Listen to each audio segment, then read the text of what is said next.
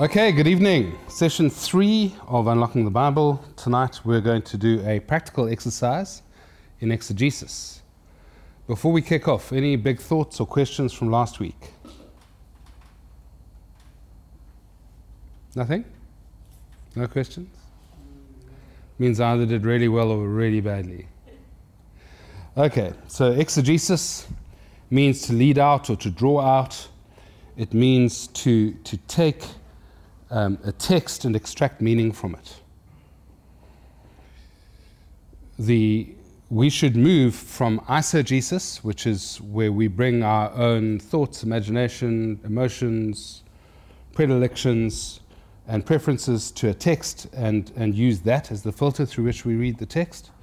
In the exegesis um, approach, what we do is we take the text, we read it in its context, and we draw meaning out of it from that, using all of the rules of hermeneutics that we've discussed thus far. So, tonight we are going to look at a text. In the beginning was the Word, and the Word was with God, and the Word was God. He was in the beginning with God. All things were made through him, and without him was not anything made that was made. In him was life, and the life was the light of men. The light shines in the darkness, and the darkness has over, not overcome it. That is an incredibly dense piece of, le- of uh, I almost said legislation, of uh, text. It's in the Gospel of John, and we're going to explore that tonight. And we're going to do so with reference to a couple of ideas. First, you remember in session one we spoke about the uh, five W's and one H? The questions that you ask when you interrogate the text. I'd like you to imagine that you're a um, police officer, detective, you have a witness or, or potential perpetrator of a crime. You do what? You interrogate them, you ask questions. And you ask questions with, with, a, with a purpose, and the purpose is to draw out of that person what happened, what is this all about. So we're going to ask a bunch of questions, and in this case, just to, to see how it works, I'm going to extract some answers. Who wrote the book? Now, there are a couple of Johns in the New Testament. Was it John the Baptist? No. Yeah, correct. John, son of Zebedee. We know it wasn't John the Baptist because he was beheaded. Um, it was uh, John, son of Zebedee, or one of the sons of thunder. And he is, he is known as the disciple whom Jesus loved. He rested his head on, on the chest of Jesus in the Last Supper. Um, he is, is the one who wrote uh, the book of Revelation. And he is, he is certainly a very prominent figure in the Gospels. What kind of book is it? Any ideas? It's a gospel, yeah. So it is a, a gospel, the gospel according to John, which comes alongside the synoptic gospels. The synoptic gospels are primarily narrative, they primarily talk about what happened to Jesus in a linear fashion, they talk about what happened on the ground. The Gospel of John is slightly different. It's, it's known as the mystical gospel because it, it, has more of a heaven to earth perspective. The other gospels, the synoptic gospels, have an earth to heaven perspective. So it is known as the mystical gospel. When was it written? Any ideas? There's a bit of controversy about it, but any thoughts? Probably written in the 90s, the first, uh, in, in the 90s of the first century AD, or Common Era. Um, it was certainly, almost certainly written after 70 AD. Why do you think that that is significant?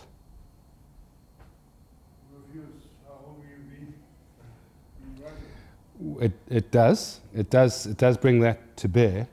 But in 70 AD, there was the rebellion of Bar Kokhba, which resulted in the destruction of the temple in Jerusalem.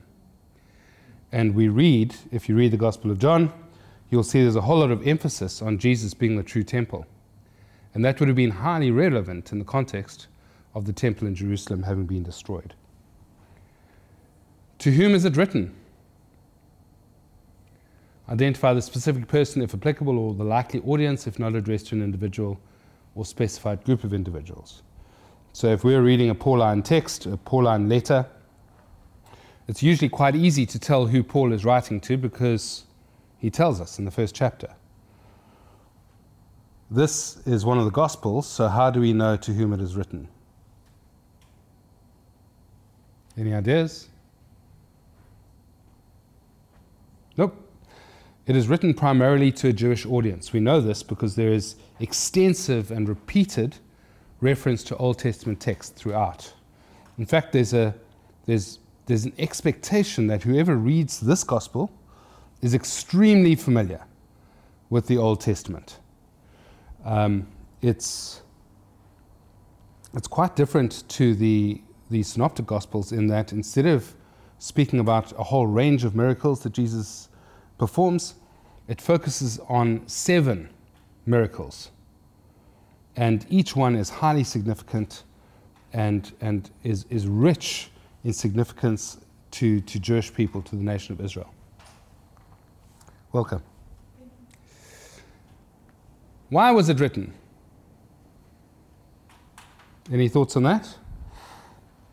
John was the last person who'd seen Jesus around. Yeah, he was, he was certainly one of the last surviving, um, if not the last surviving disciple. And, and it was important to, to present to the Jewish people a complete argument on why Jesus was, in fact, the Messiah. And it ties in, it links ra- rather well with um, the book of the Revelation of John. What is it about? So, what is it about in general and in detail? Now, you'll recall that one of the tips that, that we discussed in, in reading the Bible is that we should understand a verse in the context of its, of its chapter, in the context of its book, um, in the context of where the book is in, in the range from Genesis to Revelation, where it is in the history of Israel, where it is in, in, in the, the history of the church. So, all of those factors are relevant in determining the context. And what we said was that it's a good idea to read the whole book and the whole chapter before you start to try to understand the particular text, because it, it makes more sense that way. So I'm going to tackle this text on the understanding that we have all, for the purpose, for the purpose of this exercise, actually read the whole book so we can understand this text in its context. So, what is it about in general? So, what is the book about in general? Not just the text. What is the book about in general? Well, unlike most books, pardon me, in, in the Bible, this one's quite handy. It actually says it's the gospel of the glory of God, which actually describes itself. So, what is it in general? It is a um, a gospel that focuses on the relationship of the glory of God with the rest of the message of the text. What is it about in detail? Well, it's, it's a, a narrative description of the Messiah Jesus, seven, seven miracles, in the context of some really, really big themes in Scripture, and how Jesus fulfills those themes, which are, are first found in the Old Testament and come to their consummation in the New Testament. There are other ways to, to describe it, but I think that that's probably not a bad summary. What is the central theme? I've just told you. Glory. The glory of God. Yeah, the central theme is the glory of God. Um, I'm going to look at this in a little bit more detail when we get to the text itself, but glory, or the glory of God, is the radiance of his character. It's the outshining of what he's like. It's, it's the communication by radiance of light and, and splendor and holiness of, of what God is to all of the universe. And we're going to look at how that plays out. Where does the book fit into the meta narrative of Scripture? What is the meta narrative? Remember, we discussed this in the first week. The grand narrative, the big story.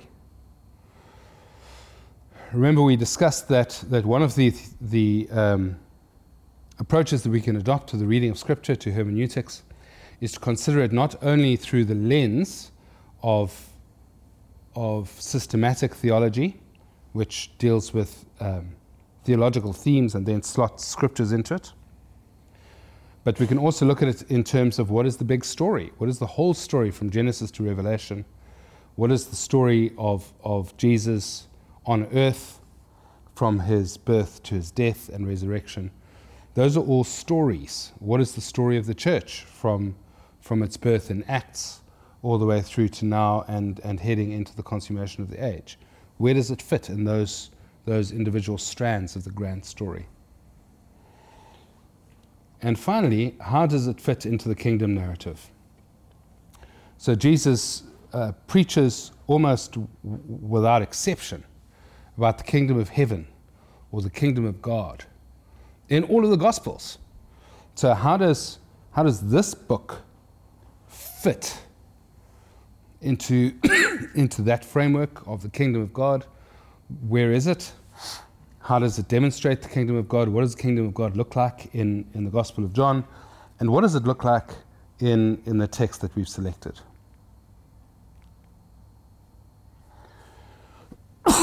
what I've done here is I've double clicked on 8. So you can double click on any one of these and spend a whole lot of time in one of these.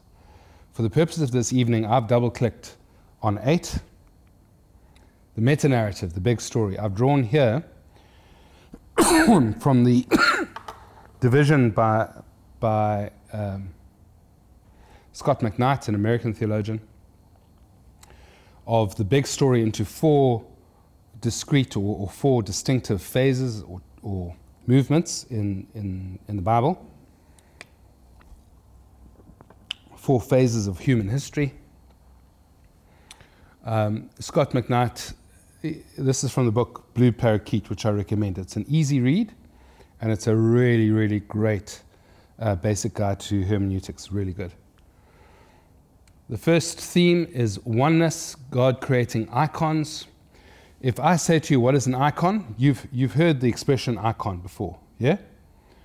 Iconic. An icon. An icon is an image. So, in many religions, an icon would be the representation of a God. So, so in the meta narrative of Scripture, we humans are described as image bearers of God. We are God's icons. We represent Him on earth because we look like Him and we are made in His image in many ways. So, in, in the garden in Genesis chapter 1 and 2, Adam and Eve are created in the image of God, they are His icons they represent him well until the fall. In Genesis 3, they become cracked icons. So you imagine an image, and the image has now got a fault in it. That's the fall.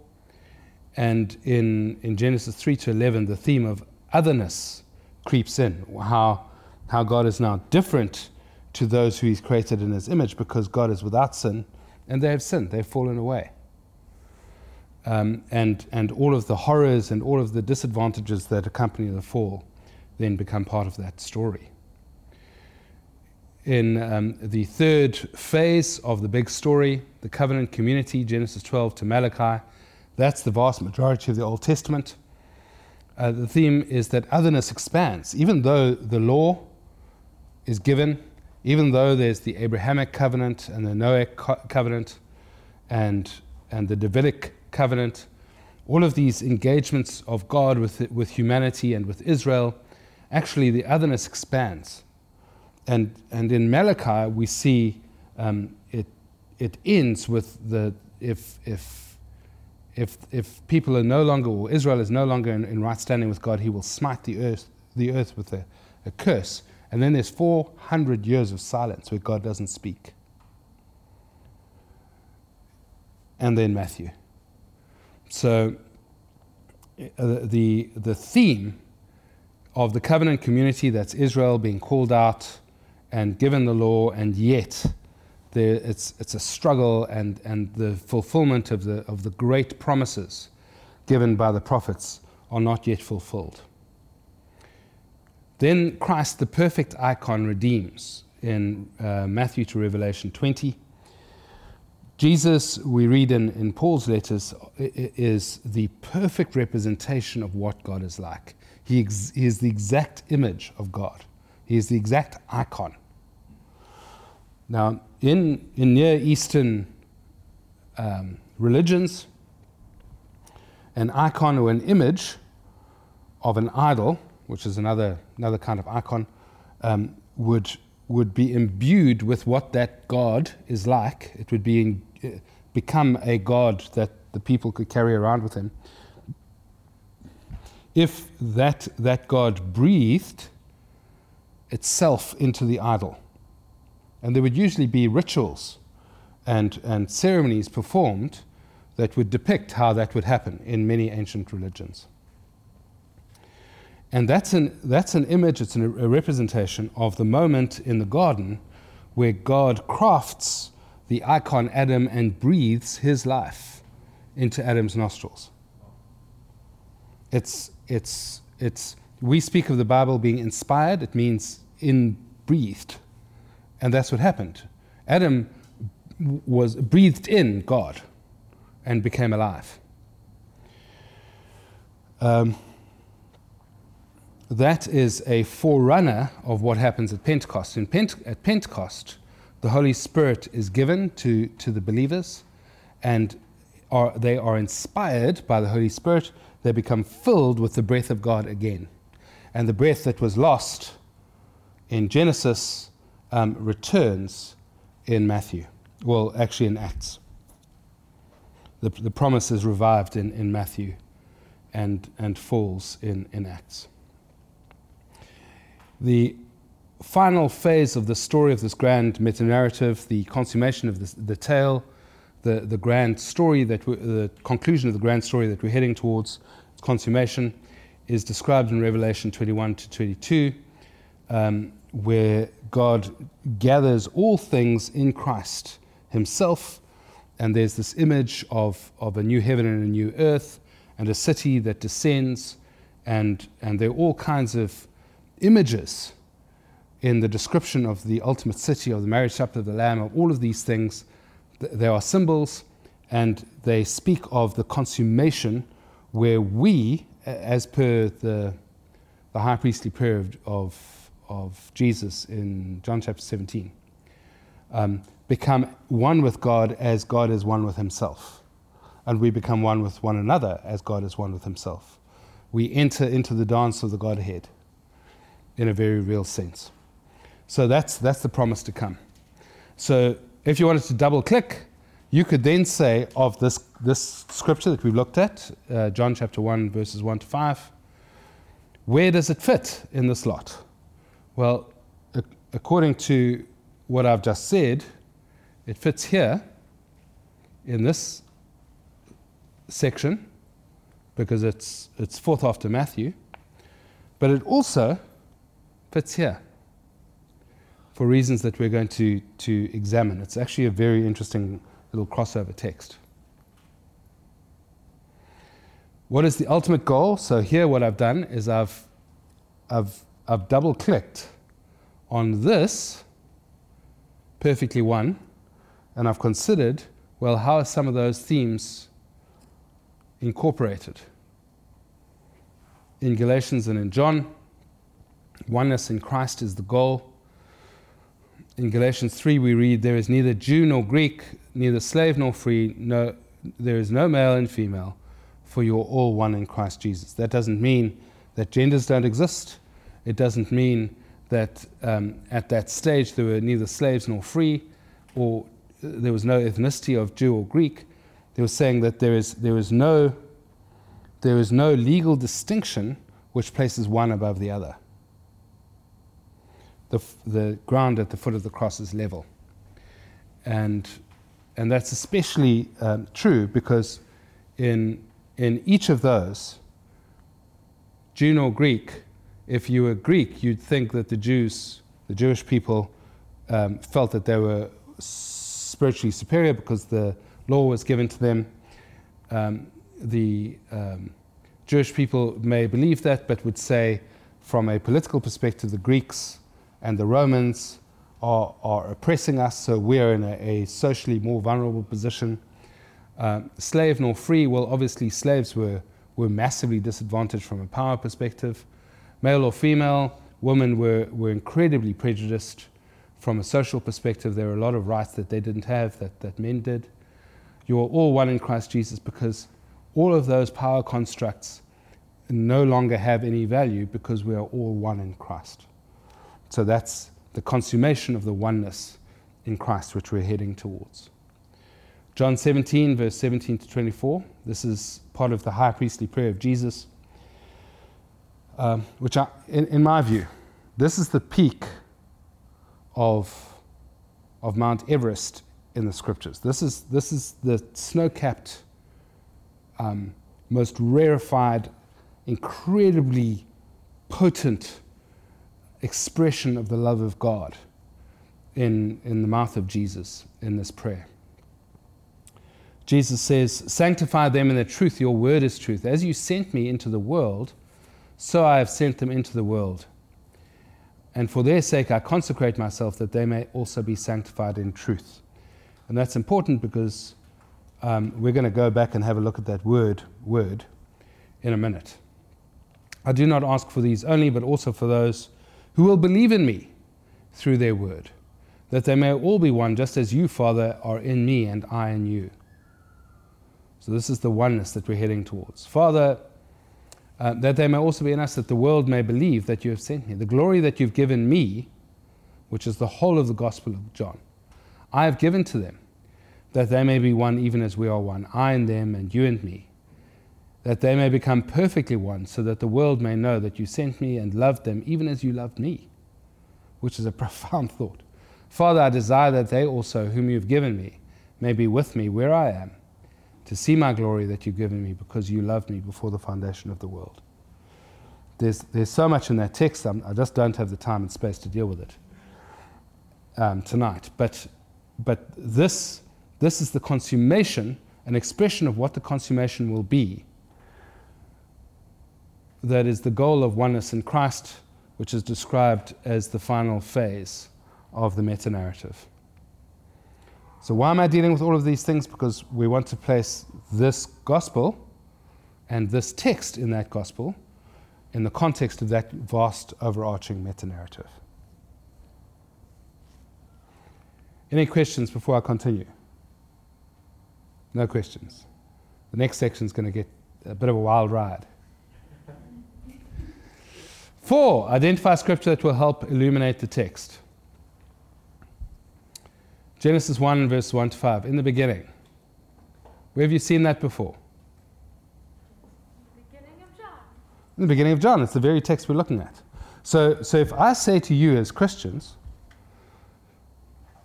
For God so loved the world, He gave His only Son, so that would not perish but have eternal life, or participate in, in the divine life of the age to come. Probably a better translation. But, if, but this is not written to, to Christians, this is written to Jewish believers. And to Jewish believers, if you start a sentence that says, in the beginning, this is what they say God created the heavens and the earth. So John wasn't, wasn't making an error here. He was, he was conflating he was juxtaposing two very important ideas. He wanted the Jewish readers to read those words and immediately go, This is the creation story. We're about to hear about creation. And, and we're going to look at that in some detail in a moment. But it, it's important that the questions we've asked at the beginning, who's this written to, now becomes very, very, very important. Because if we don't get that, we're going to miss the whole point of what he was getting at. It's literally the point of the story. The earth was without form and void, and darkness was over the face of the deep. So, without form, it, it didn't have a shape, and void, it wasn't full. Didn't have people on it, or animals, or anything else. And, and, and that's important because what it was, was he was describing a canvas that hadn't yet received paint. And we're going to see when we look at the Gospel of John in the same texts that that idea is repeated. Um, and the Spirit of God was hovering over the face of the waters. So we've got, we've got God and the Spirit of God operating at the same time. And God said, Let there be light. So he said something. When, when you say something, what do, you, what do you use to express ideas?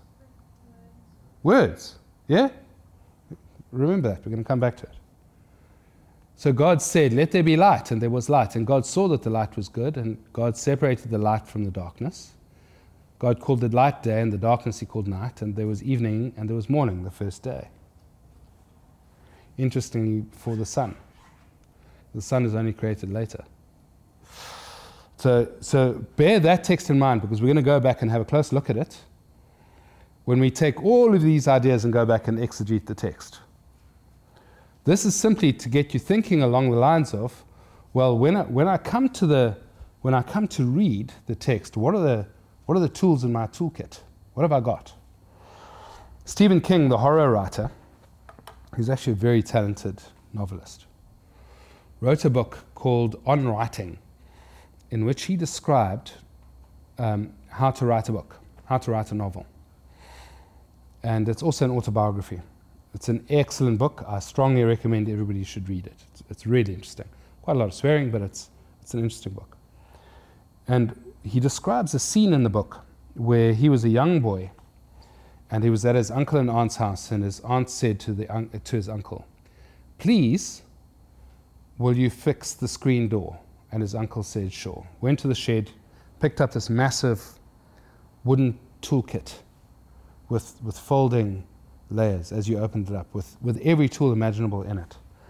He went and he picked up his toolkit and he, he brought it to the screen door, opened it up, looked at the screen door, took out one screwdriver, fixed the screen door, put the tool back, closed it up, and put the toolkit back in the, the shed. And Stephen King asked his uncle, he said, If you only needed one screwdriver, why did you bring your whole toolkit? That doesn't make sense. And his uncle said, Well, you never know what you're going to need. You better have your toolkit with you. And, and, and reading the Bible and engaging in hermeneutics, engaging in exegesis, is exactly the same process. We're not going to use every tool every time, but it's really important that we've got our toolkit with us. To draw out those tools and to use the right one to extract the most meaning at that time. Exegesis should place us in the position that, that we understand the text at least in the same way, at least, if not more, but at least in the same way that the original audience would have understood it. And that requires a bit of discipline, it requires a bit of work, and it requires the right tools in our toolkit. It, we, we have an incredible um, advantage. I don't want to say tool because that's the wrong expression. We have an incredible advantage that our reading of Scripture, our exegesis, our drawing out of meaning, is not a solo mission. We have the partnership of the Holy Spirit who illuminates it as we read, who works it into our hearts and minds, and who reveals things that, that we wouldn't otherwise get. I don't know whether you've experienced this. I've experienced this many times where I'll have a text that I've read a dozen times or more and I've always got something out of it. But then suddenly you read it, and, and it's like the cosmos unfolds before you, and you see all kinds of stuff that you've never seen before. And that's God participating in the exegesis of the text with you. So, so actually, reading the Bible is such a profound privilege and such an exciting adventure when we understand we're not alone on the journey. Sorry, I digressed a little bit. Um, another way of, of approaching a text to understand it in context is to look at, at similar um, texts in, in other books. So, what I've done is here I've taken the, the beginning of the Gospel of Mark to see how it lines up. How is it different? How is it similar? Are there, are there over, overlapping themes? Are there overlapping ideas? What, what is similar? What is different? And where there differences, why are those differences there? One of the reasons I chose Mark is because the first few words actually express a similar idea. The beginning of the gospel of Jesus Christ. So, the Gospel of John starts in the beginning. Here we have the beginning of the gospel of Jesus Christ, the Son of God. And we know, pardon me, it's not COVID, I've got a sinus infection. Um, we know that the gospel is not just a, store, a, um, a, key to our personal salvation, just say the sinner's prayer. It's much more than that. Gospel or good news is not a, a Christian term, it's been assumed into the Christian vocabulary, but, it, but it's a, euangelion um, was a word that was well used already when Jesus arrived in the Greek speaking world. It referred to um, great news, usually of a victory, but it was, it was news that changed the world. And what would happen is if a, a Roman general won a, a great victory, messengers would go out throughout the empire and would go to every village and would go to every town and go to every city and declare the good news of that victory. So when Jesus and, and his disciples speak of, of the kingdom of God's advance, arrival and advance, in terms of good news, the original hearers would have understood not um, just my personal prayer for salvation, they would have understood hang on, there's a great victory, world changing events have transpired, and this affects the way we're going to live forever. Something has shifted, not just for me, but for the world. So, Mark starts the beginning of the gospel of Jesus Christ, the Son of God. Um, Jesus, the Messiah, the Son of God. The Messiah, that's, that's, a, that's a king who's coming to reign. This is the herald of a new age, a supreme master. The world has changed. We read it because we're kind of used to it and, and we've, we've become inured with the words of the gospel. But actually, this would have been, this would have been incendiary fire um, to the first hearers. The people who read this would have said, Are you saying that Jesus is setting himself up against the Roman emperor who is God on earth? Are you saying that we're now pledging allegiance to a different kingdom? We may die over that. So, so if we, we read these, these things in the context of the original hearers, the original readers of the, the texts, it's, it's actually a lot more explosive. This is, this is like an atom bomb going off as it is written in Isaiah the prophet, so, so, so Mark is drawing in the promises of the Old Testament. Behold, I send my messenger before your face, who will prepare your way. The voice of one crying in the wilderness, Prepare the way of the Lord, make his paths straight. Who's he talking about? John the Baptist.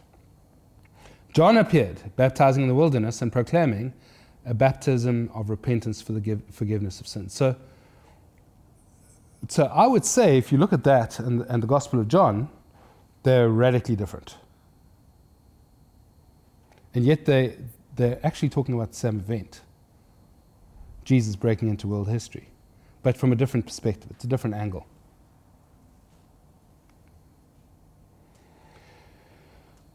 So, so now we've, we've gone through all the preliminaries, we've thought about different angles, we've, we've considered some of the tools at our disposal.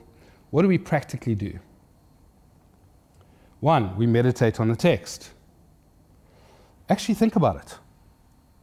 You know, part of, part of the challenge of living in a, an environment where we have, in a day, we have more information rushing at us than someone in the Middle Ages would have experienced in an entire lifetime. And because we have so much data coming at us, data coming at us, data coming at us, never ends. Um, we really just sit and think about one thing. That's not something we do often. But to stop and, and experience the, the privilege of, of just focusing on one thing. I heard John Piper, who's one of my favorite authors and favorite speakers, brilliant man, speak in uh, Chicago on, on his testimony. And he said that as a young man, he suffered from two incredible disabilities, crippling disabilities. The one was a crippling shyness, which, which was so severe that for most of his um, school career, he could only ever do talks, orals, one on one with a teacher, and even that was a, a, a, traumatic event for him. And one day, his teacher said to him, If you don't do your talk in front of the class, I'm going to fail you. And he got before God, he was the son of, a, of an evangelist, got before God, and he said, God, if you get me through this, if you help me talk today, I will preach for you for the rest of my life. So what did he do? He finished, he got through it. It was difficult, it wasn't easy. Got through it, and he um, went to study not theology, but I think um, biology, science. And he became very, very, very ill, very ill. And he, he spent weeks lying in the infirmary of the university. And, and what would play every day was this um, Bible teacher and, and he, he lay there in his bed in, in extreme discomfort, and he became more and more convinced that this is what he was, in, he was called to do. so he, he swapped out his career, um, started studying theology, went and studied theology in Germany, of all places, and, and became um, an incredible influence on the Western world of theology. Incredible man. So his first great disability was that he couldn't speak in public. You know, we are so hardwired to think of our effectiveness in the kingdom as being aligned to the gift that we have. Actually, God says that His strength is made perfect in our weakness. Um, God, God took John Piper, who was a weak orator, the weakest of orators, and made him probably one of the most effective mouthpieces for God and in depth thinkers about the gospel in the world today. So, so, so we shrink back of stuff because of our weaknesses, because of our inabilities, because of our limitations. And, and God says that's the very vehicle I need. So, you know, yeah, effective and bold. Fearless, in fact, I would say. So that's disability number one. Disability number two, he reads really slowly, like tragically slowly. He says if he reads a book in a year, other than the Bible, if he reads a book in a year, a, that's a lot. Because he can read only, he can't read fast. As somebody who reads really fast, I think, gee, that must be such a disadvantage. So he said this, I'll never forget it. He said, when other people are reading, it's like they're flying over the orchard.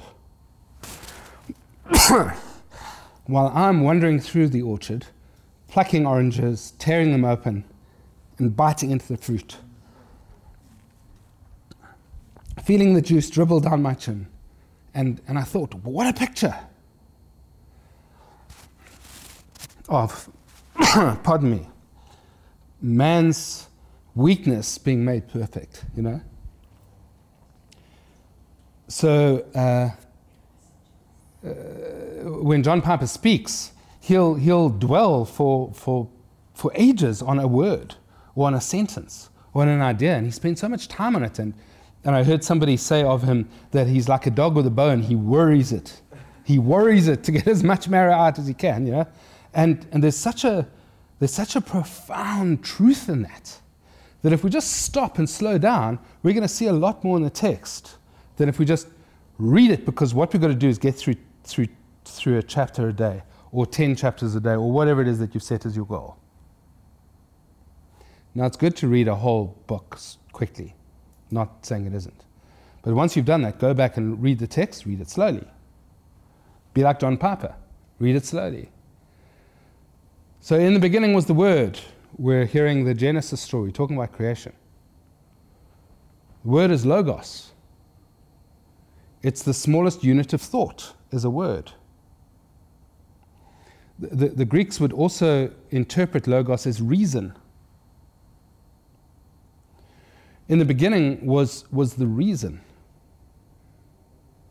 was, was God's purpose made manifest.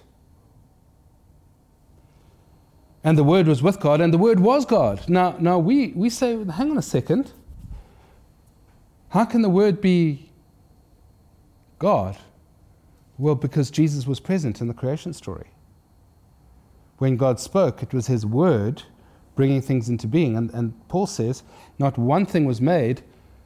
Um, sorry, not Paul. What am I saying? John. Not one thing was made without Jesus exercising His creative power to bring it into being. So, so we start thinking, well, that means if I read Genesis 1, God was present. John says Jesus was present.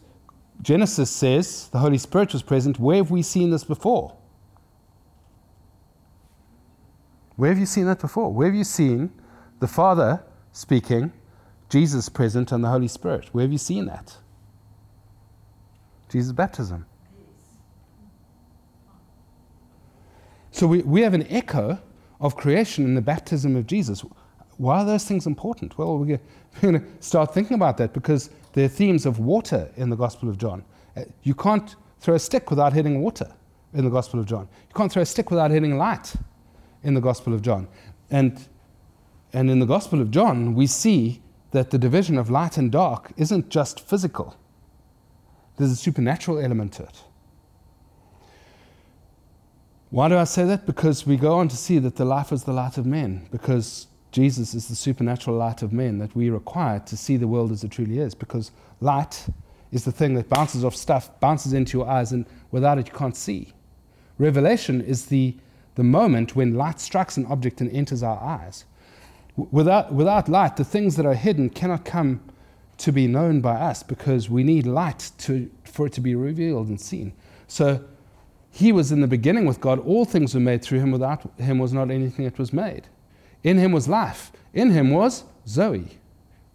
For God so loved the world that he gave his only Son, that whoever believed in him would not have perished, but would have Zoe, divine life. Not just bios, the process of breathing and eating and sleeping and dying, but Zoe, divine life, the opportunity to enter the dance of the Godhead the opportunity to experience the divine life of God now while we're yet among the dead who haven't yet breathed their last.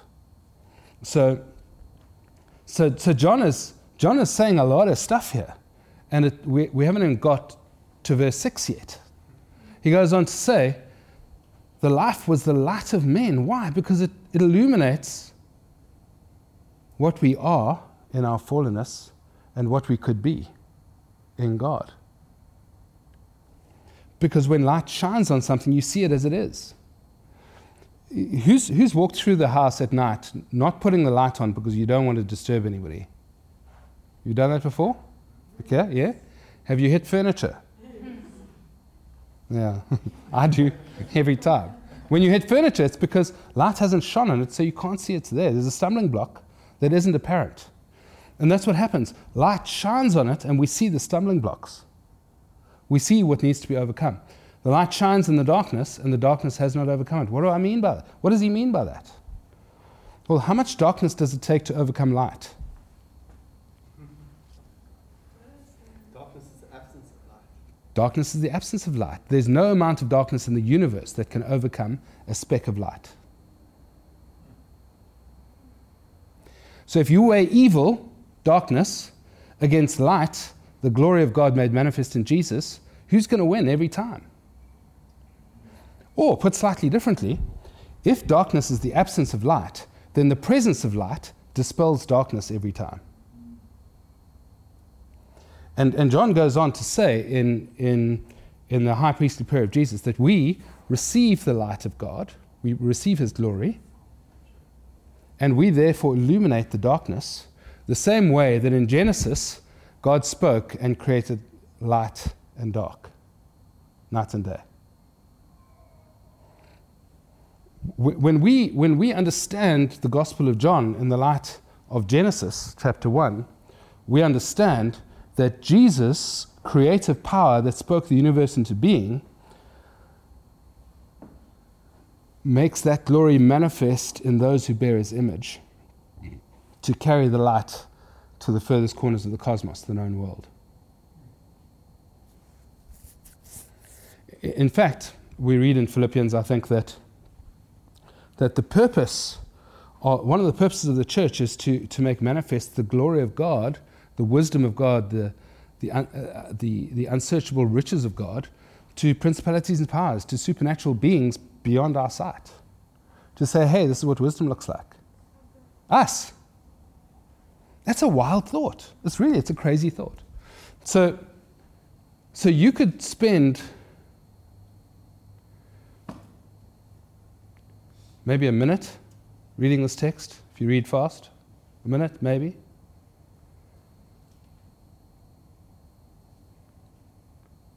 Or a lifetime. And every time you revisit it, there's more and more and more, you know? So, so I'm hoping that, that part of the process, part of the journey of this course is that we start getting into the habit of plumbing the depths of Scripture, of, of seeking out the treasure in the pages, of, of really bringing to light everything that's there because we have the glory of God manifest in us, illuminating our eyes and helping us to see the things that were always there but that were hidden. And, and in so doing, we reflect Him better than we do now because we're transformed into His very likeness as we behold His glory. And a lot of that glory is made manifest in His Word. Um, Jesus said of the Scriptures that it's the Scriptures that speak of Him, and He was speaking about the Old Testament. How much more when, when the Logos, Jesus, speaks the Rhema, the spoken word of God. So there's lots to learn there. I wanted to ask you, um, I know that Kathy spoke last week about not always taking things, we're not always taking, but sometimes we one of our um, things that we shouldn't be doing is taking the Bible in some context very literally.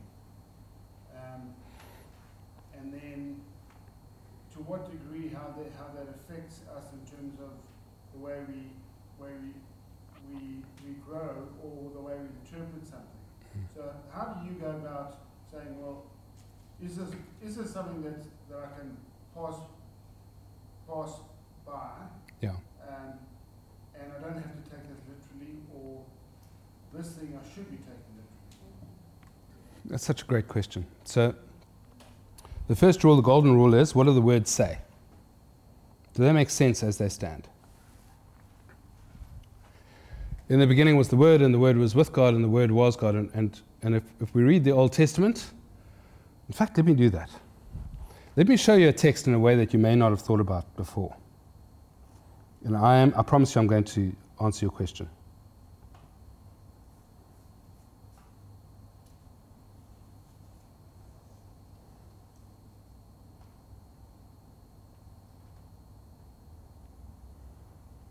Just going to quickly look up a text.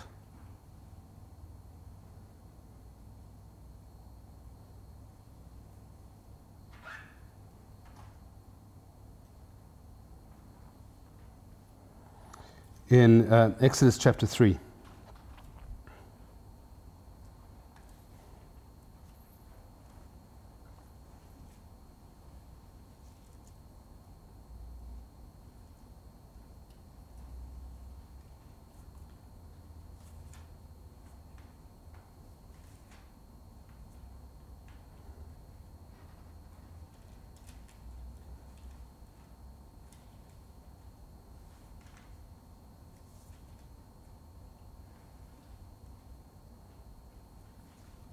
No, that's not the one I was thinking of. Well, well, let's let's let's let's just let's take this one. I'll use. The, I had another example in mind, but we'll use this. chapter 3, verse 1. Now Moses was keeping the flock of his father in law Jethro, the priest of Midian, and he led his flock to the west side of the wilderness and came to Horeb, the mountain of God. And the angel of the Lord appeared to him in a flame of fire out of the midst of the bush. He looked, and behold, the bush was burning, it was not consumed. And Moses said, I will turn aside to see this great sight, why the bush is not burned. When the Lord, when Yahweh saw that he turned aside to see, God called him out of the bush, Moses, Moses, and he said, Here I am.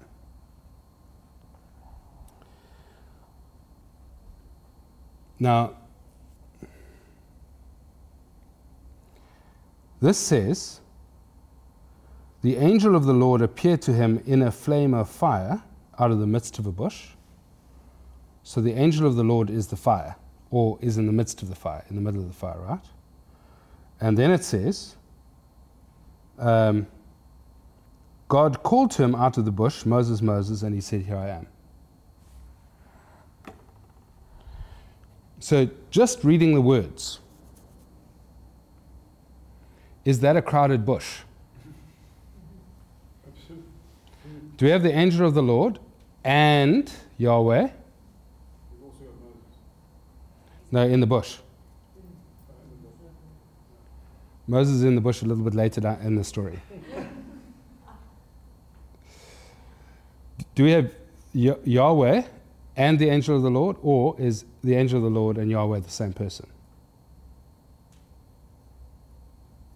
We don't know. But if you read a little bit further, um, it says, uh, God called him out of the bush, Moses, Moses, and he said, Here I am. Then he said, Do not come near, take your sandals off your feet, for the place on which you're standing is holy ground. And he said, I am the God of your father, the God of Abraham, the God of Isaac, and the God of Jacob. And Moses hid his face, for he was afraid to look at God. Then Yahweh said, I've surely seen the affliction of my people in Egypt. I've heard their cry because of their taskmasters. I know their sufferings. I've come down to deliver them. And so it continues. And then the rest of the, the conversation is, is Moses speaking to God. Now, if you just read it, you might think you've got the angel of the Lord and God in the burning bush. But actually, God isn't described as anything but the angel of the Lord in that text, even though it's a flame of fire. And then later in Exodus, we see that there's a flame that goes ahead of the people of Israel, the presence of God. Um, and, and that, that is referred to as the presence of God. It's God, but it's his presence in a different way. And while that happens, God speaks to Moses. So, if, if we come to that, that scripture without an understanding that actually God is a triune being and is manifest in more than one way in the Old Testament, you know, there's, there's a text where, where the Bible says that the word of the Lord came to Abraham, Abraham, and then says, um, and he took him outside and said, Look at the stars. So, so if the word of the Lord is just a voice that he heard, how did he take him outside and show him something? So there's actually a person. So, so once we, we approach that text in the understanding that actually the, the Bible describes um, God appearing in more than one form the angel of the Lord, the word of the Lord, Yahweh, all of these, these different expressions. And we also see um, in Solomon the, the Holy Spirit falling on the, or the presence of God falling on, on the priests. We start to understand actually when we, when we read these texts, there's more than one interpretation available. And, and we then start saying, well, let's understand this text in the, in the context of other texts. And then, then sometimes we can read it absolutely literally, other times we see, well, it's actually informed by different perspectives. Um, I would say where language is very obviously figurative, trees of the field clap their hands is a good example. Well, that's, that's obviously an image. Sorry? It's It's ents, yeah. uh, Tolkien is never wrong. Um, to the nth degree. So, that was so wrong. I'm so sorry. so, so I don't think that we, we're going to run into trouble most times by, by taking a literal approach unless it doesn't make sense. When it doesn't make sense, we look, look at other things. Um, but again, as Kathy said, we, we ought to read Scripture in the light of Scripture. Sorry, my, I'm really tired. I think I've just lost the example I was looking for. Yeah. How did one go about meditating? Because like you read about in the Bible, like Cool. um, like the disciples, or Yeah. they would meditate on the Word of God. But Okay. What, what does it mean? Such a great question. So, w- generally, if you hear meditate, you think of, of, of emptying your mind. That's, that's what most people would say. If, if you're in a, a Far Eastern religion, that's what people do. They just empty their minds and they become one with whatever, one with themselves, or the universe, or whatever other thing you want to fill in. Um, to meditate on the Word of God is to think about that Word to, to think about the text and think of its implications. For me, I do my best at meditation in the shower. Because I have, there's nothing else. It's just me and my thoughts. I also have my best arguments in the shower. But it's, it's, it's a space where, where you can unlock your mind, un, un, unhitch the things that are attached to your mind, that weigh it down and occupy it, and just think about it and think about its implications. Um, I, I also do that in the ocean. For me, to bobbing around in the ocean, I often think of stuff that, that I wouldn't otherwise think of. I think, oh, yeah, that's actually quite cool. But to think about it, just think about it. Because the more you think about it, the more God will reveal stuff to you. Just think about it. So, so to meditate is not to enter your mind, it's, it's to take measures to still the internal noise and the external distraction that keeps us from properly engaging with the text. It's, it's in a metaphysical sense to be where your feet are while you're reading or thinking about a verse. Because, again, there's so much data coming at us all the time from so many different angles that we multitask, which is actually not multitasking, it's just dividing our attention over a span of different tasks. And, and it, it's, it's actually focusing on one thing. One of the reasons I believe that, that God emphasizes rest so much is because the day of rest was intended to be a time where you had the space without the demand of work to think about the Word of God, think about what He's like. Because you can't think about that when you're busy thinking about other things. You need to actually stop. And, and rest, rest is a privilege. Um, I remember, I, I've told this story several times before, so if you've heard it before, please forgive me. I remember listening to John Piper speaking to a group of pastors. I think I was the only non pastor there in Pretoria. And um, one of the pastors at the front stuck his hand up. John Piper was talking about uh, fighting for joy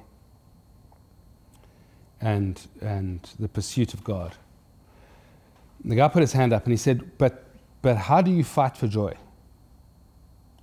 Now, I knew that Piper had actually written a book with the subtitle How to Fight for Joy.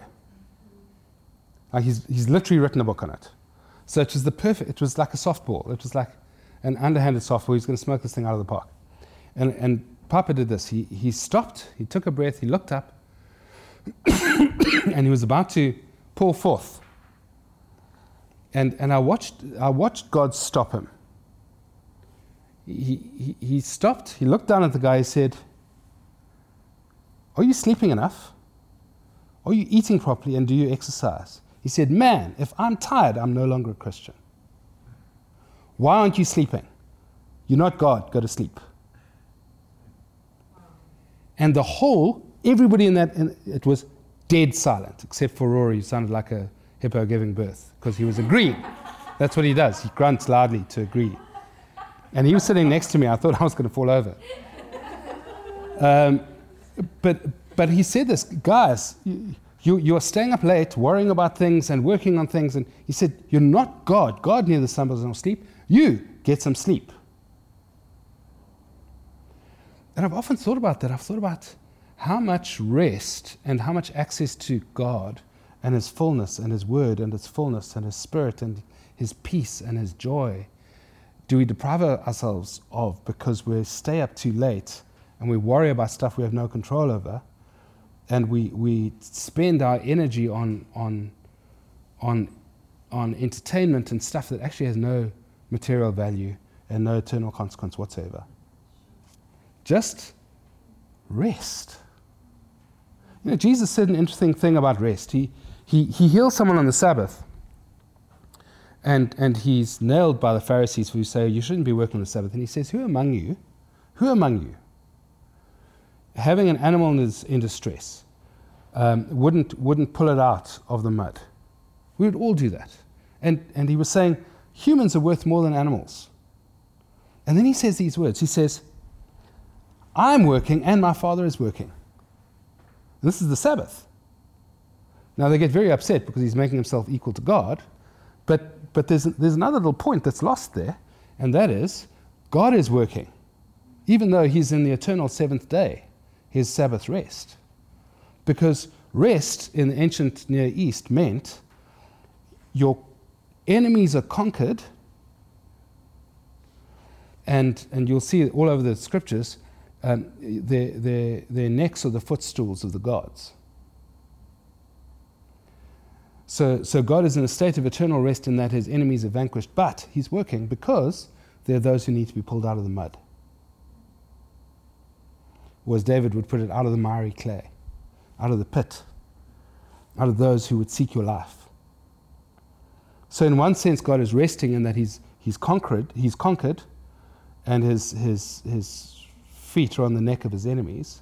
But in another sense, he's working because there are those who are in profound distress who need to be pulled out into life. So, um, so rest is not passive. Rest is to rest from our own works for our righteousness' sake, to rest in His work, and to do the thing that He's called us to do in a way that reflects that He is God and we are not. It's a very convoluted way of answering your question, but I hope you got it. Yeah. So you spoke about those all those those five uh, W's and one H. Mm. What resources are available for to kind of get some of it? Because a lot of them are, are fairly straightforward answers. Like it was written Yeah. by X by John to this. Most commentaries will have that information. The ESV uh, Study Bible con- um commentary has that. The New Bible Commentary ha- will have that. Uh, I use Craig Keener quite a lot. His uh, contemporary commentary on the New Testament is excellent. Um, David Stern's um, commentary on the New uh, Jewish, Jewish New Testament is excellent. So there, there are a range of sources. Don't use Google. Google is full of nonsense. Any other questions? That's a great question. Thank you. So most, most Bibles, at the beginning of, of a book, have a little blurb. and It's, it's usually very good. Yeah?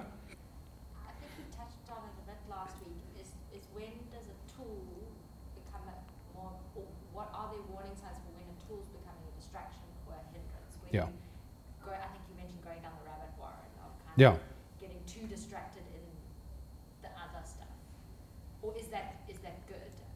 Well, it, it can be good. I, there, there are two things I would, I would say. The first is let the text speak first before you look at the sources. That's really important because God needs to have the first bash, you know? Um, but, but secondly, always come back to what, is, what does this text mean and what would it have meant to the people who first heard it? That's not to say there isn't more in it, but at the very baseline, what's that? So, so the Jewish reader in the first century, in 90 AD, the first person who heard this read aloud. In the beginning, he was already in Genesis. And, and, and was the Word, and the Word was with God, his mind's exploding. And he's saying, John, what are you saying? Is This Jesus. Is this Jesus? Um, so, so I think the thing that grounds, grounds us is, is what do the words mean? And how would it have been understood in the context at the time? And, and, and finally, uh, how are we going to apply it? What, so what if the, in the beginning was the Word and the Word was with God and the Word was God? So what? What does that mean? How does that change how I live today? How does it change what tomorrow looks like? Well, it makes a profound difference if we understand that, that the light that spoke forth all of the universe now lights me up. That changes things more than a little. So yeah, I think I think the other thing that ground, grounds us is application. One more question. No more questions. Cool. Thank you so much for your attention. Much appreciated. Next week, we're probably going to look at um, some of the wisb- wisdom um, texts, Psalms and, and Proverbs. And we're going to see, um, and, and potentially some apocalyptic texts um, to see how should we read this. I'm actually quite interested in, in looking at Ezekiel 37 because I'm not sure that the charismatic church in particular does that very well. So, uh, yeah, we'll see. But we're going to look at some other texts. I thought this week we'd start with an easy one. We'll look at the Gospels, um, see see how to exegete that, and then next next week we'll look at some other stuff. Cool. Have a wonderful week.